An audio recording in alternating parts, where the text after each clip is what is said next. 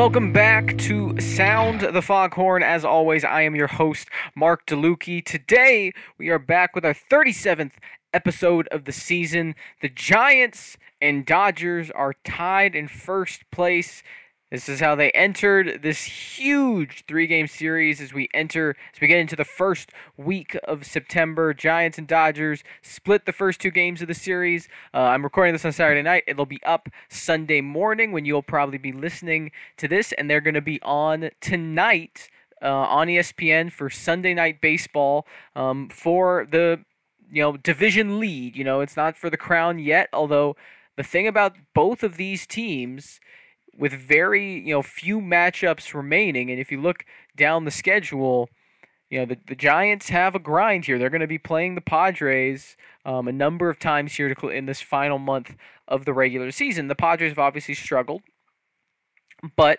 you know they're a team that's going to be playing for their postseason lives, being on the edge of that second wild card spot. So that's going to be a lot of tough games, and so any team who can come out of this series with a lead, even just a one game lead, has an opportunity take that and really run with it. Um, Walker Buehler will be on the mound for the Dodgers. The Giants, we really have no idea, and that's where we're going to start. The Giants, of course, win the first game of the series, a thriller on Friday night that goes to 11 innings. The Giants end up victorious, uh, three with a three to two win. Anthony DeSclafani finally seems to break the Dodgers bug that has been holding him uh, back almost, it seems like, all season. DeSclafani has been very good for the Giants all season. He's been arguably elite against everyone but the Giants, uh, but excuse me, but but the Dodgers, where he has one start this year, he's given up 10 earned runs, another one with six earned runs, but in his sixth matchup against the Dodgers this season, he goes six shutout innings, uh, big um, innings from him, hands it off to the bullpen, gets it to Jake McGee, who ultimately blows the save in the ninth inning, sends it to extras, uh, where the Giants end up victorious on a Trea Turner throwing error in the bottom of the 11th that pulls Will Smith, who is playing first base at this point, off the bag, allows Buster Posey to be safe and the winning run to score. But earlier today, or on Saturday, the Giants um, had went with a bullpen game. Uh, they've had you know a number of well, Alex Wood tested positive for COVID nineteen, and he's been dealing with some fairly severe symptoms at, at this point.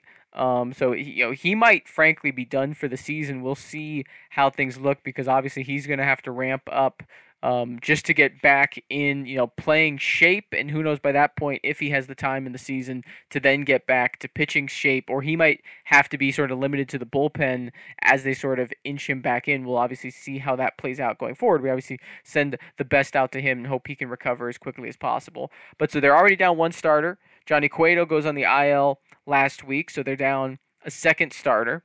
And so they, they go to the bullpen and they have Jay Jackson, who's been you know a solid uh, minor league free agent pickup. He's been very good for them. Had a couple shaky outings, but for the most part, has been really good this year. This was one of those shaky outings though for Jay. Gives up a leadoff homer to Trea Turner, sets off a three-run inning. He's ultimately only able to get one out, and the Giants have to go deeper into their bullpen a bit earlier than they wanted to. Jarlin Garcia steps up in a big way gives them a multi-inning outing that ultimately saves them from having to fully, um, you know, kind of derail their bullpen. He gives them two and two thirds uh, shutout innings um, before handing off to Jose Alvarez, who gives them a quick inning.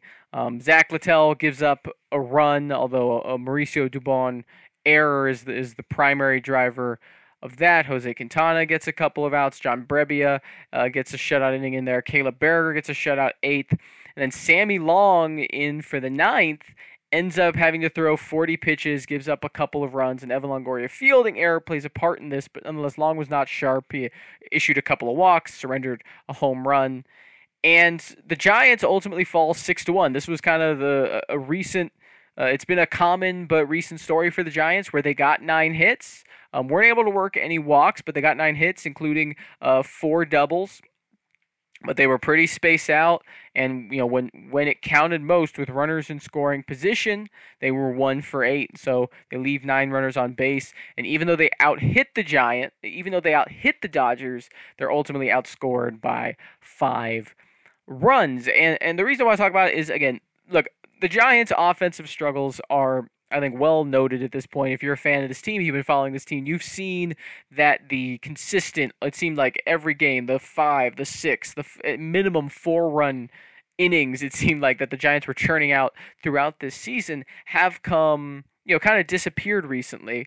I'm not too concerned about though that though. I mean, again, obviously you always want your offense to be firing on all cylinders heading into the postseason, but you know, every team, barring maybe a few exceptions in the entire history of Major League Baseball, are able to go wire to wire from opening day to the end of the regular season or the end of the World Series and not have some, you know, sort of slumps, sort of dry spells. Again, the Giants are tied for first place in the NL West, tied for the best record in MLB. You know, it's bound to happen. They've had a few injuries, um, you know, here and there. You know, Donovan Solano was the first COVID case, so they're they're down him on the infield. Wilmer Flores has gone on the IL. We saw Alex Dickerson go on the IL earlier today as well. And so we're seeing a little accumulation of these injuries. The Giants, I think, are also an older team, and I think it's important to keep in mind that the Giants might be more prone to fade as the season wears on, as they've been heavily reliant on guys like Buster Posey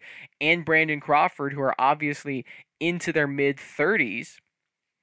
You know, even Darin Ruf, someone who's up there in baseball years. But, you know, offense does tend to come with these kind of ebbs and flows. You know, eh, ultimately, you know, it's the famous saying, right? But the, the best baseball, the best hitters in the major leagues making out seven out of 10 times. And I realize that actually is more like six out of 10 times with on base percentage. But that's still more often than not, the best players who, you know, whoever they are, are going to make outs more than they get hits. And what that means is just a, a, mathematical fact. Probabilistically, there are going to be some opportunities sometimes when those hits just aren't going to come at the right time. And so, you know, it's something you just kind of got to stumble through. And you, the Giants have to hope it rebounds because, right, the trade deadline is passed. They they acquired a hitter. They acquired Kris Bryant, arguably one of the, the best sluggers in Major League Baseball. And he's been very good for them in the middle of the lineup and playing defense all over the infield and outfield. So, you know, there there aren't many options for them here. They have this offense. It's carried them to an 86 and 50 start. They have to trust that it will be able to rebound strong enough to help them continue the success they've had this season to close it out and into the postseason. The pitching side is a bit more shaky, right? Because the pitching, especially the starting pitching, was the thing we were many of us were worried about coming into the year.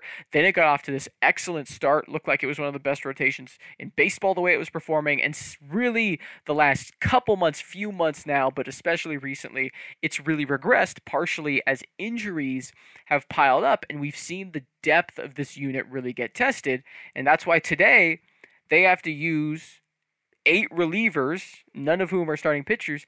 And the weird thing is, they use Jose Quintana and Sammy Long, the two pitchers who seem like the most obvious pitchers to start tomorrow, or excuse me, while you're listening to this today, Sunday night's game, where the Giants don't have a starter on the roster who expect to be rested. They could start Kevin Gausman on short rest, but that would seem to go counter to a lot of what the Giants have done this season. It's worth keeping in mind it, you know, at least I'm looking at this from the Giants' perspective. If I were involved in the decision making process, you know, not I don't know if I'd be that keen on moving Gausman to short rest to go up against Walker Buehler, arguably, you know, at least one of the five best pitchers in baseball, arguably the best healthy pitcher in baseball right now. It just doesn't seem like the obvious move from that perspective. And so Sammy Long seemed like the perfect fit. Like, okay, Sammy Long's going to start tomorrow. Hopefully, you get five innings, maybe only get three or four, but at least you get some bulk.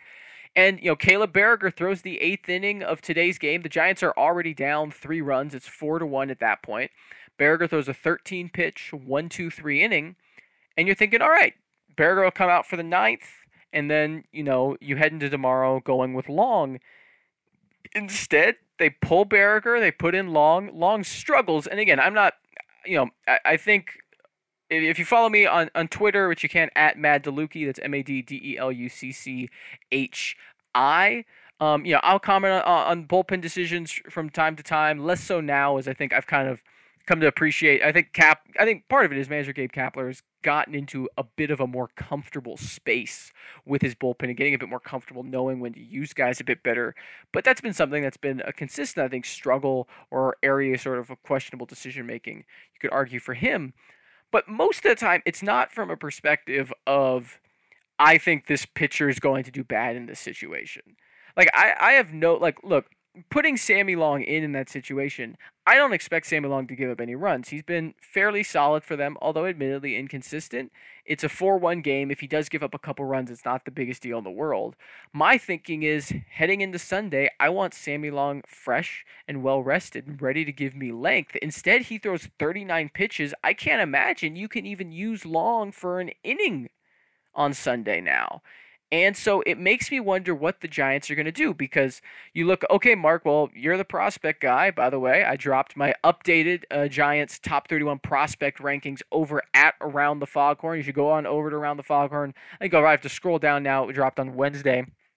But nonetheless, you can just read the updated um, top 31 rankings. It's full scouting reports on the top 31 prospects. I also have all the honorable mention guys that goes to 42 with a little paragraph on them and even some notes on several other guys. It's it's it's notes and things from my talk with industry sources. That's you know uh, pro- professional scouts around the league and, and other um, industry evaluators as well that that goes into it alongside my own analysis both on the statistical and scouting side. I really recommend that especially if you're trying to get a sense of the giant system.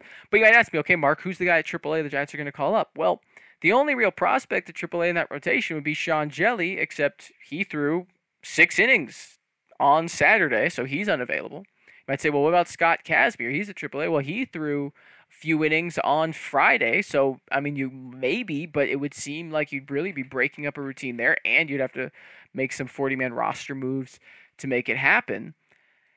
And so you know, it really gets interesting to see what they're gonna do on Sunday. Um, you know, they could call it Camilo Doval, just go another bullpen game. But again, back-to-back bullpen games is a surefire way, you know, to to really force guys to get used. Someone I've been high on though, and there is one prospect at AAA. He isn't technically a starting pitcher anymore, but he was as of 2019. His name's Kervin Castro. He's one of three players who the Giants added to the 40 man roster to protect them from the Rule 5 draft last offseason, along with Camilo Doval and Gregory Santos, who both have made their big league debuts this season. Castro hasn't. But ironically, Castro has been the best of that trio at AAA this season 30 games in relief, 2.86 ERA.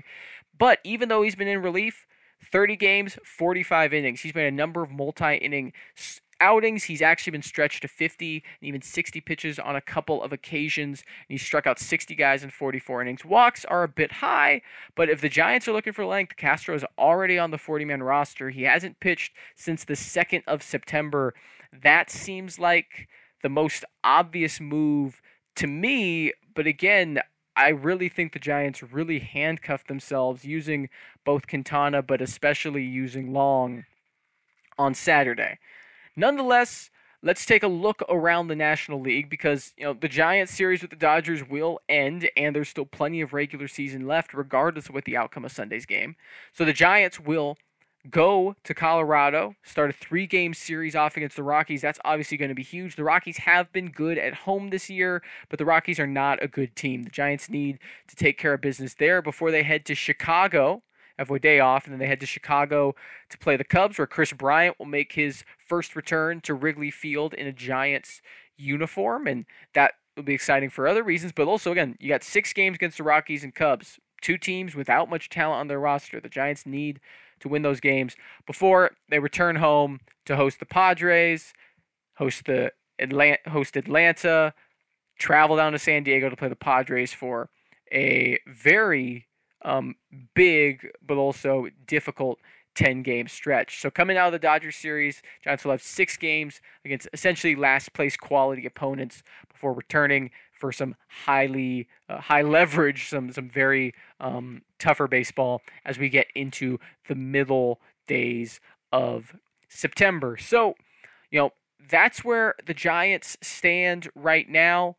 Obviously, you know, it seems like at this point, you know, we know what this Giants team is capable of. We know sort of the way uh, they're going to use rotations. We know sort of as Mike Yastrzemski has struggled, all right, he's going to sit against left-handed pitching in a way he wouldn't have earlier in the season or in 2019 or 2020. You know, Austin Slater is going to sit against right-handed pitching. You know, things like that. The Giants are being aggressive with platoons. They did get Evan Longoria back recently from the injured list, activating him earlier this week, so that'll give them a bit more flexibility with Kris Bryant to move him around and take advantage of his ability to play left field and right field, even a bit of center, a bit of shortstop, but second base as well. So um, I think we're going to see that be a way. We'll see Bryant utilized more. Donovan Solano, who again, as I mentioned, has been dealing with COVID, been isolated and quarantined in New York. He is get he is flying back to the Bay Area tomorrow. He's reported been cleared, tested negative a number of times, which means he'll now begin working back into game shape. Now, what that looks like, will we don't know. He could be ready, you know, by the end of next week. He could take a few weeks to get back up to shape. That's obviously going to be a case by case basis um, with that, but he could be another infielder to integrate into the mix. And again, as Tommy La Stella has really struggled to stay healthy this year, you know, that might be a, another versatile bat that they'll need to call upon at some point. But before I go, I do want to call your attention to a story that's been making its waves around the Giants universe and one that probably you haven't seen or heard about if you've been watching just the Giants broadcast. And it's that the Giants concession workers or concession workers at Oracle Park um, technically employees of Bon Appetit, a contracting firm that the Giants essentially have a contract with, that Bon Appetit staffs their concessions um, at Oracle Park, and then obviously the Giants get a,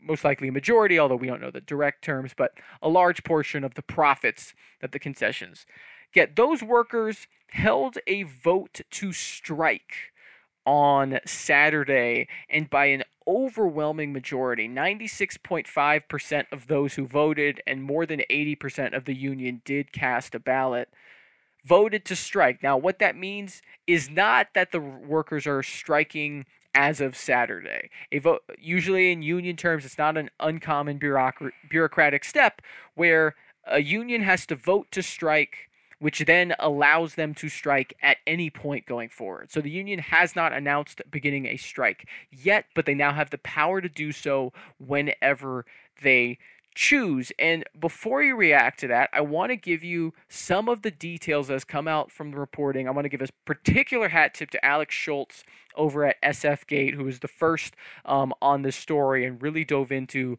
the circumstances of how this has come about. You can read up uh, a quick synopsis that is uh, dropped over on Around the Foghorn. I wrote um, today, or at least it'll be up on Sunday. But again, you can go back to Alex Shultz, and there's a number of writers around the Bay Area who've been covering this.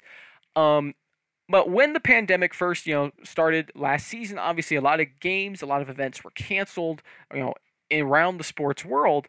And teams did various things to help their concession workers who, while not direct employees, rely on this contract work, right? These these people are not salaried by the Giants or even by Bon Appetit. They are paid per event. They are paid hourly.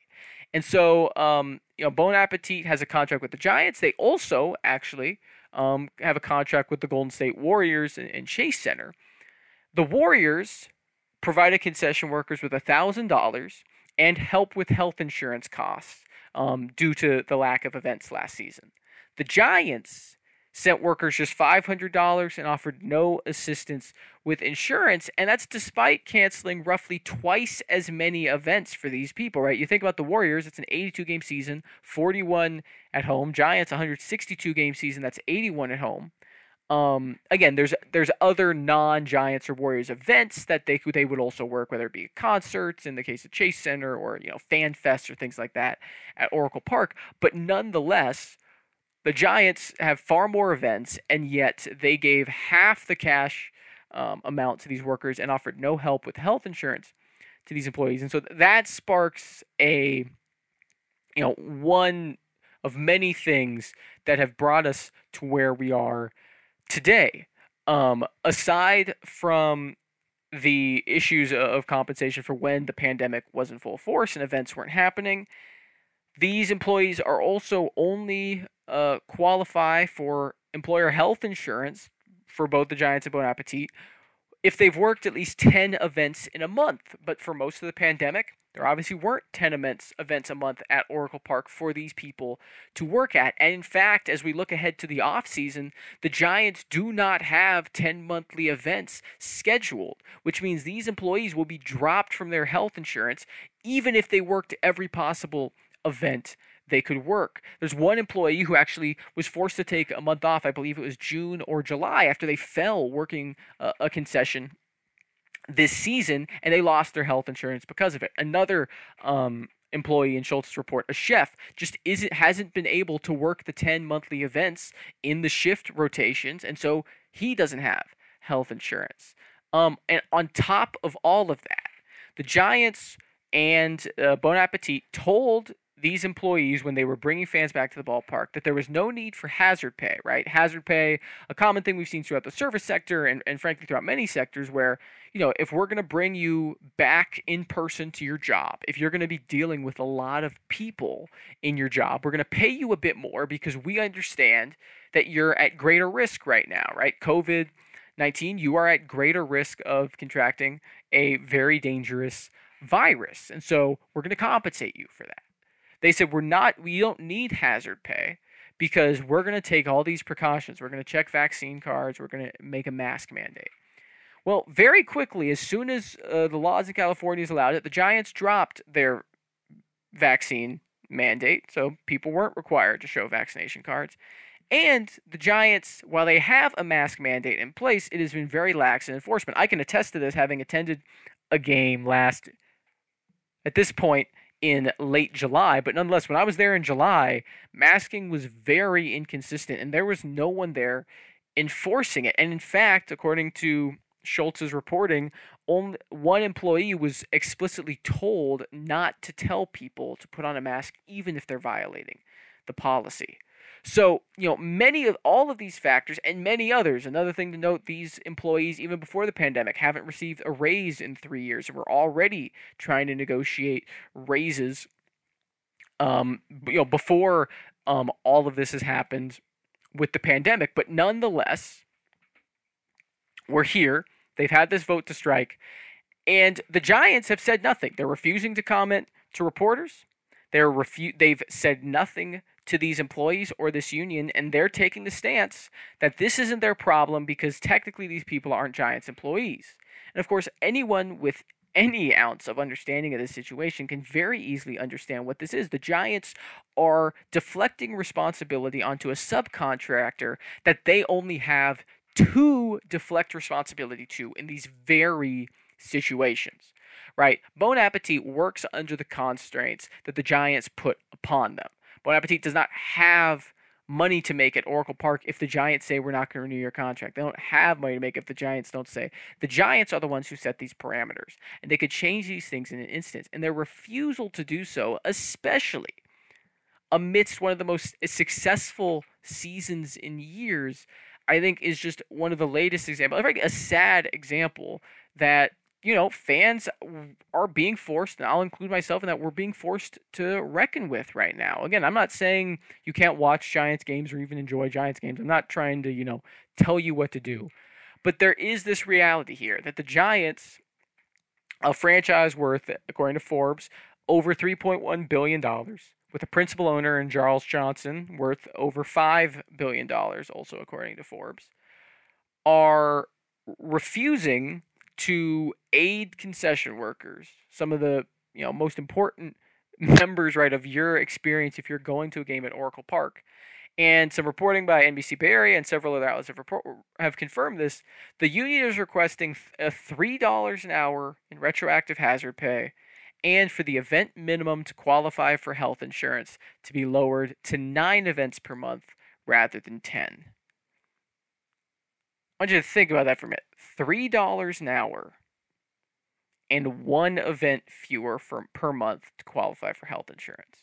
Um, now, I, I hope there are other. It sounds like there might be some other demands and other things that are more fluid because you know this union is obviously in, in current negotiation. If they're not going to get offered some of those other things, there might be other ways that can be made up for. And Nonetheless, nevertheless, the Giants could take so many steps, whether it be putting more stringent policies in place to protect their employees, whether it be standing up for their employees to make sure they're better compensated to work under these hazards, or at the very least, ensuring these workers who are at higher risk of contact, contracting a dangerous virus can get and maintain health insurance coverage. All of that should be a very simple step. And, and, and it is something that I need to highlight today because, you know, while the Giants games against the Dodgers are the biggest stories, this I think is one that can easily get overlooked or you might not even hear about if you are only watching Giants games. So I wanted to get that on your plate um, on this Sunday, and we'll be back um, sometime next week. We'll see if we do one midweek, um, but if we don't, um, nonetheless, I will be back next Sunday with another episode at the latest. So this has been the 37th episode of Sound the Foghorn it's official San Francisco Giants podcast. As always, you can follow Around the Foghorn on Twitter at Round the Foghorn. You can also obviously check out all the news, all the latest rumors, all the updates on the Giants prospects over at aroundthefoghorn.com. And I'm your host, Mark DeLucchi. You can follow at Mad DeLucchi on Twitter. That is M A D D E L U C C H. I, as always, thank you for listening. And until next time, stay safe and have a wonderful week.